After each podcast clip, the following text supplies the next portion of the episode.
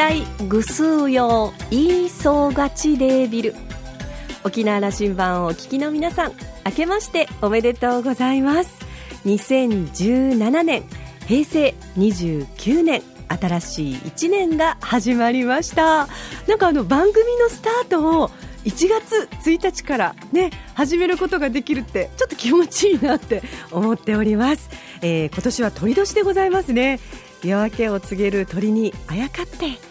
太陽の光をさんさんと浴びる気持ちのいい一年にしたいなというふうに思っております。どうぞ皆様今年も一年沖縄羅針盤よろしくお願いいたします。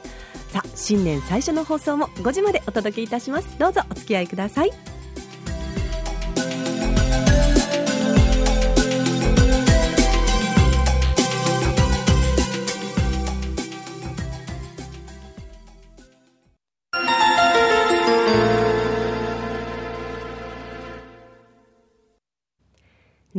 港のどこかにあると噂のコーラルラウンジ。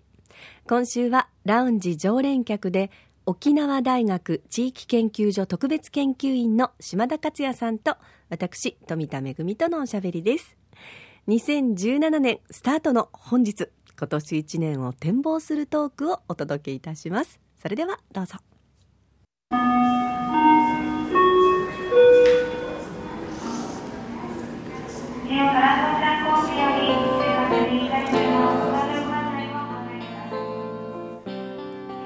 けましておめでとうございます。いい総勝ちデービル。はいいい総勝ちデービル。お正月からめぐみさんと会えるとは。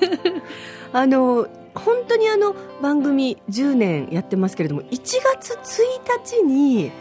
何回やったんでしょう、ね、っていうのはそんなになかったような気がするんですけれども、うん本当ですね、ええ、いやあの2017年も、はい、いよいよスタートしまして。そうなんです。あっという間ですね。あっという間ですね。私あのついこの間ミレニアムで2000年になった気がしてるんですけど。そして番組を、はい、あのあたスタートしてからもう10回目のお正月になった、はい、そうなんです。ね。ね10年経っていよいよね、11年目に突入するかというところですけれども、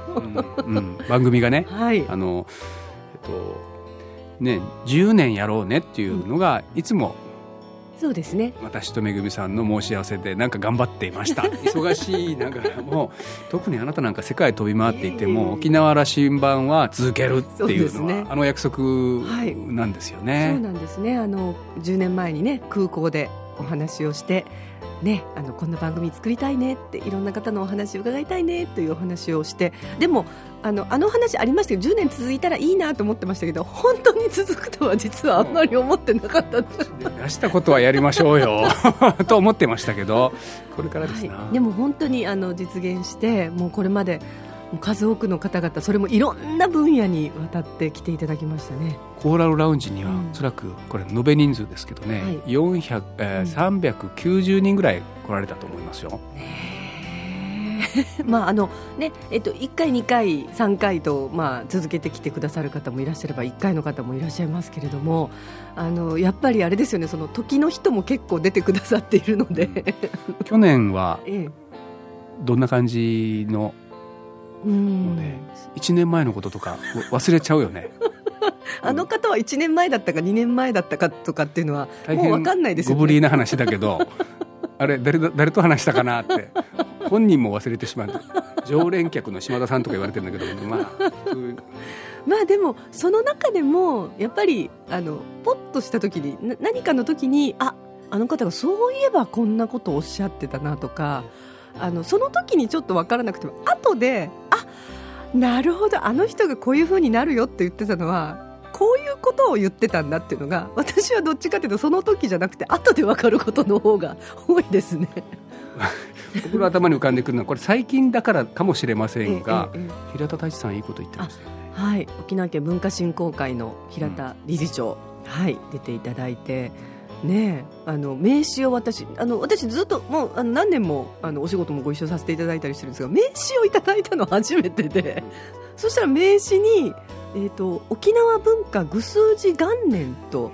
書かれてたんですね。いい言葉ですよね。数字ね。はい。でこう絵があのなんていうんですかね。目が出るような、うん、双葉の目がこうこうなんか生えていくようなそんな絵が添えられていて印象残りましたね。まあ、めぐみさんの活動は、まさにそれが通ずるものがあるって、そうで。共感なさってたね。はい。それもありますし、あのこれからまあまあ沖縄ってその毎年毎年大切なんですけれども、あのこれからまあ東京オリンピックの2020年も大切ですし。復帰50周年のね2022年も大切ですしこうなんか大事なこう年があのせ迫ってくるなっていう実感がなんかありますね。ここ僕は2009年というのが一つ節目だったところがあったんですけど、はい、それを過ぎてからは、次は2022年だとずっと言ってたつもりなんですけども平田大地さんも同じことでそうですね。やっぱりあの復帰50周年というのを私たちはどんな気持ちで迎えるんだっていう、まあ、個人個人もありますしあとその時に沖縄がどうなってるんだっていうのもやっぱりあの見えてるようでちょっと見えないですよね今の状況からすると。いろんなことがひっくり返ってるんじゃないかとか。めぐみさんあの、はい、大晦日の夜の、ええ、これ初夢って言うんだっけね言わないんだっけな？えっとね年が明けてから見る夢の方が初夢ですよね大晦日じゃなくて、うん、じゃああの昨日の夜のことは初夢じゃないんですね。そうですね。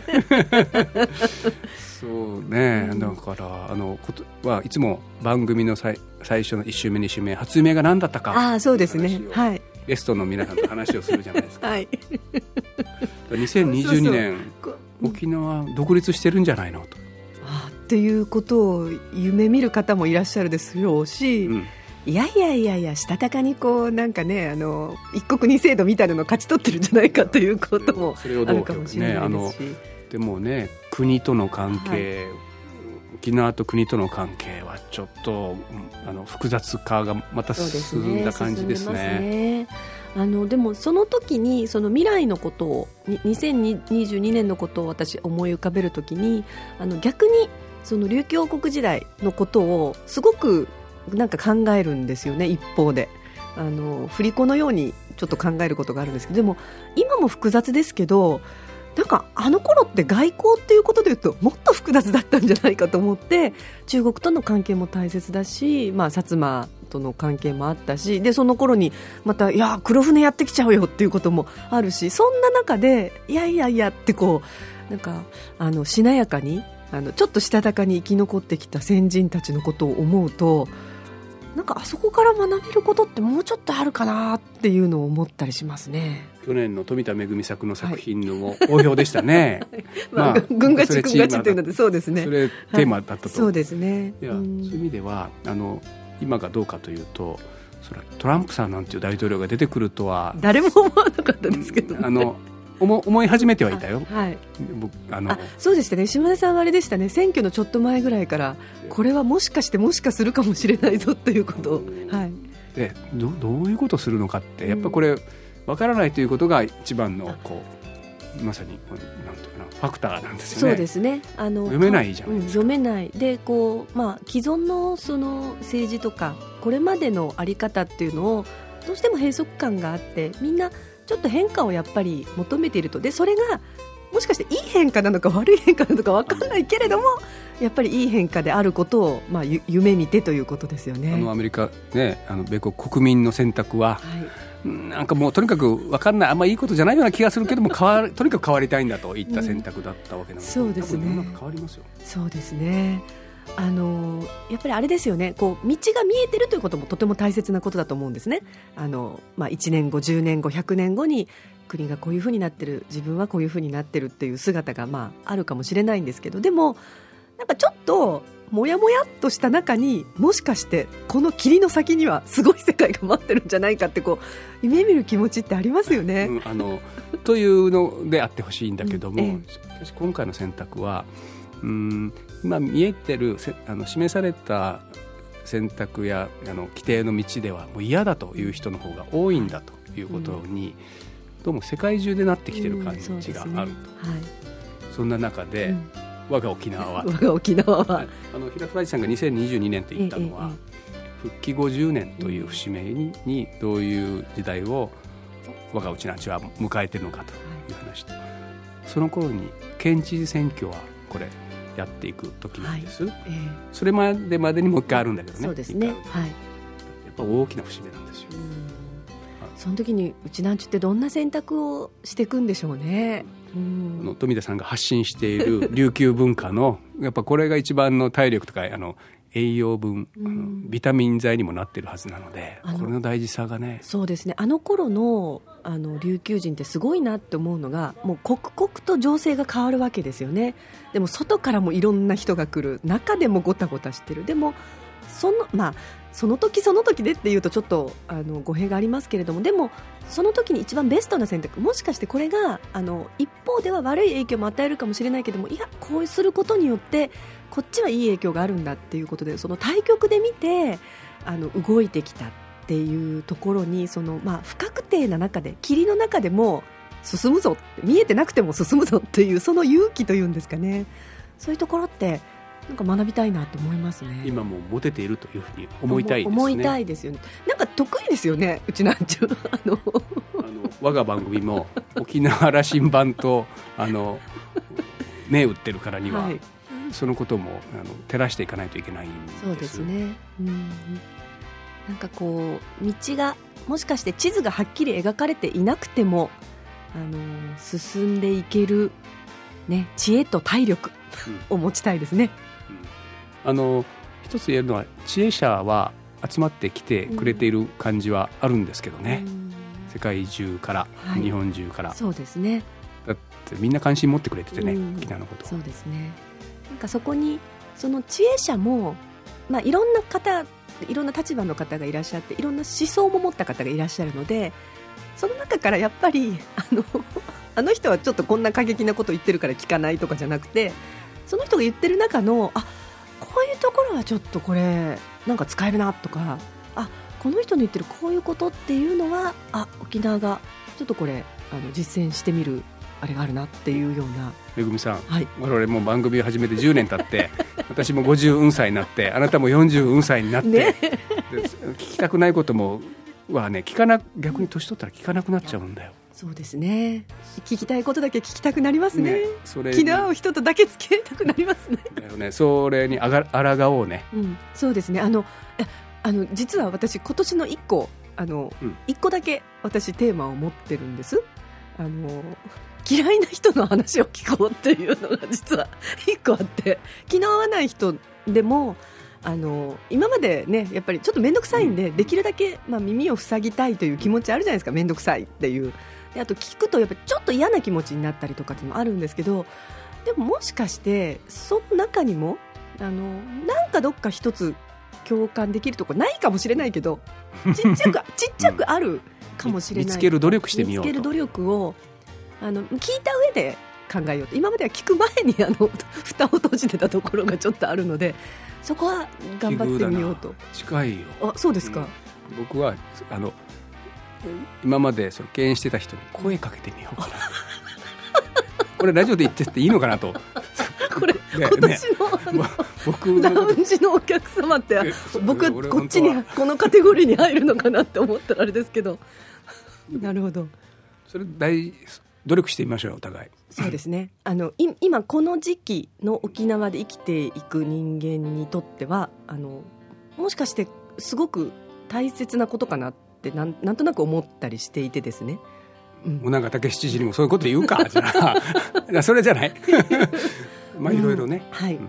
あのでもまあねあの、まあ、毎年言ってますけどやっぱり沖縄って激動の時代っていうのがいついつでもあるんですよね。何か変化のあの、まあ、こういうところですから沖縄だけで何かできるっていうよりも外からの影響とかいろんな他の状況に合わせて生きていかないといけないってもうこれはもう本当に島国の運命っていうところだと思うので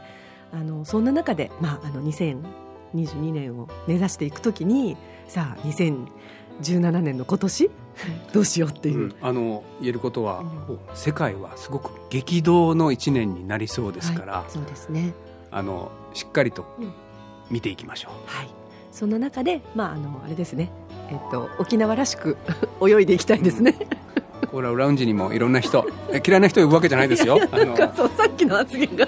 まずいな。あの来ていただいた敬意を持って、はい。このコーラルラウンジにまたお招きしたいと思います。そうですね。今年はどうでしょう？どんな方をお招きしましょうか？広く。まあでも分野はねいろんな方がいらっしゃいますもんねまだねもう昨日からお酒飲みすぎてねあんまり何も考えてない。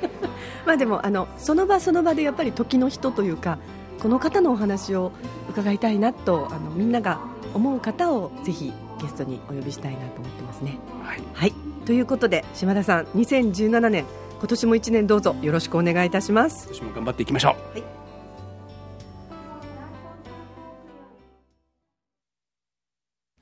コーラルラウンジの、まあ、新春対談というんですかね、えー、お届けいたしましたけれども、さあ、今年1年、どんな分野の方が、どんなお話をしてくださるんでしょうか、楽しみにしたいと思います。今週のコーラルラウンジは、ラウンジ常連客で、沖縄大学地域研究所特別研究員の島田克也さんと、私、富田恵とのおしゃべりでした。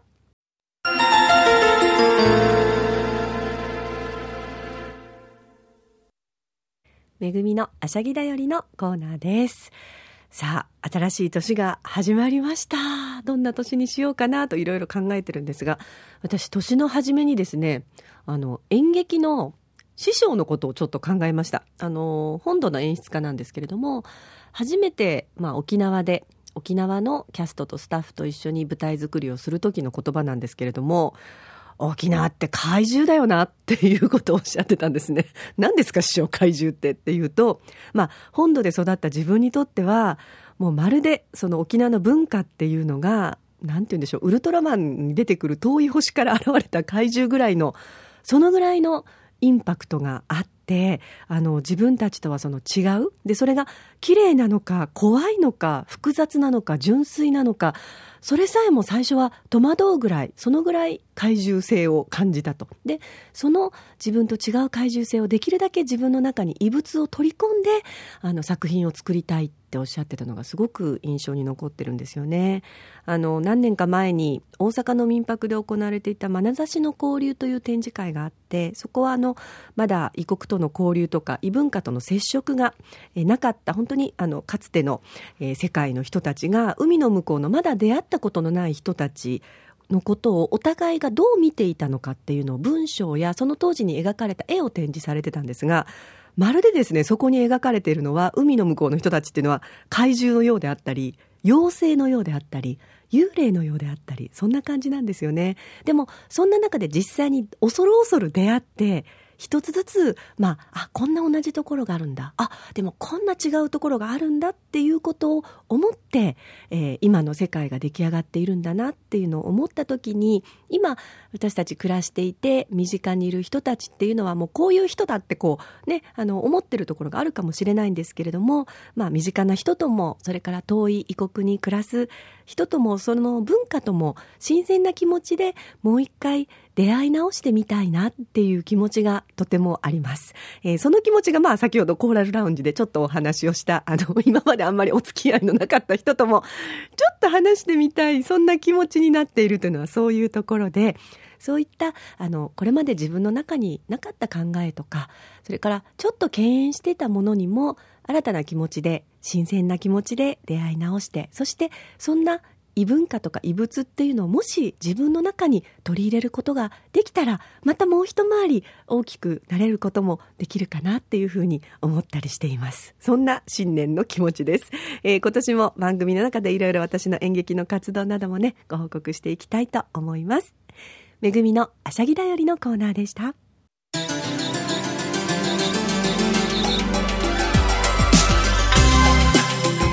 沖縄羅針盤はインターネットを利用したポッドキャストでも配信中です。ラジオ沖縄のホームページからアクセスできますのでラジオ沖縄もしくは沖縄羅針盤と検索してどうぞポッドキャストでいつでもお好きな時間にお楽しみください。それから私富田恵やコーラルラウンジ常連客の島田さんのブログやフェイスブックでもさまざまな情報発信をしています。お時間のある時にぜひこちらもチェックしてみてください。沖縄羅針盤今週も最後までお付き合いいただきましてありがとうございました。そろそろお別れのお時間です。パーソナリティは富田恵でした。それではまた来週。